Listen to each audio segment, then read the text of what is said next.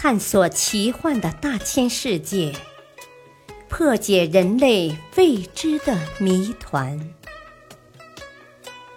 世界未解之谜。播讲：汉乐。人类建筑奇迹——万里长城。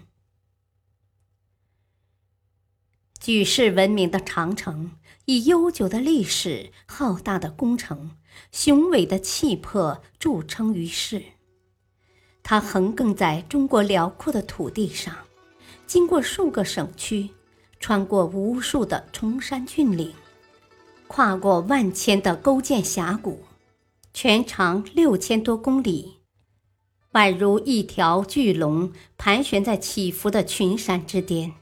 气势磅礴，雄伟壮阔，是世界上最大的人工建筑物，堪称人类与自然环境互动的宏伟典范。秦始皇，公元前二五九年至公元前二一零年，嬴姓赵氏，名政，是中国第一个大一统王朝秦朝的建立者，自称始皇帝。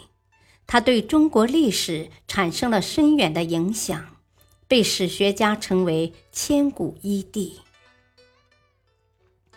公元前三世纪，秦始皇统一中国后，派手下的大将蒙恬率领三十万大军北逐匈奴，随后让他留在边境，率领士兵把原来的燕、赵、秦的长城连接起来，并且把它增长。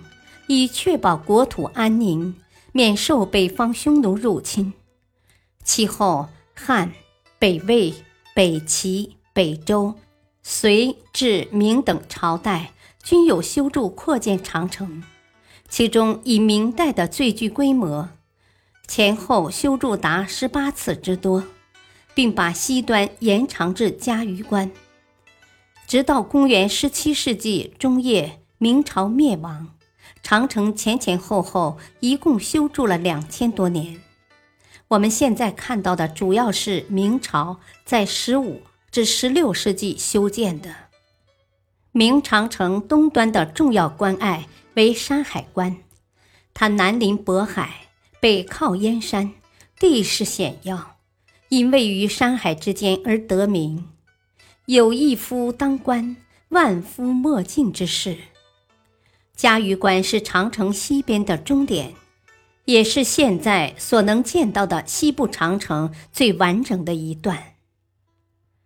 修建长城这座世界上修建时间最长、规模最大的军事防御工程，人类所付出的代价也是相当沉重的。有人曾估计，修筑长城约需1.8亿立方公尺土。和六千万立方公尺砖头，工程之浩大，令人叹为观止。而且至今尚有一些谜团没有解开，例如在秦始皇时期交通不便，建造长城是如何取材的？一些研究者猜测是就地取材，民工从山上采石制成方砖。森林地带则以各种木料为模，中间填入泥土夯实而成；在戈壁滩则将土、沙和卵石混合筑成墙。即便如此，仍然需要进行运输。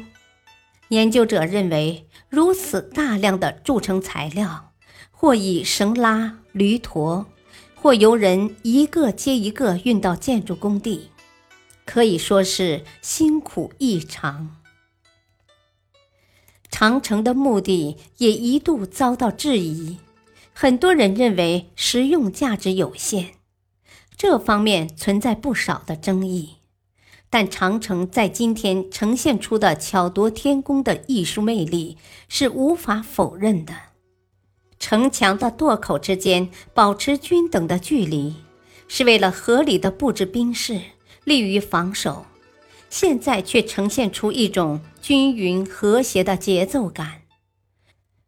从前在城墙上设置敌楼是为了驻兵和储存粮草、武器，而在今天，它却为长城带来一种内在的律动美感。城楼的设计与建造更具匠心，它的层数和高度、建筑的式样以及悬挂漆上的横匾，都与整个关城处于一种整体的和谐之中，显得威严、雄伟、壮观。经过两千多年沧海桑田的历史变迁，到今天，长城作为战争防御工具的实用性功能已经消退。而是作为一件伟大的艺术品和举世闻名的中国代表建筑，迎接着各国的游客。感谢收听，再会。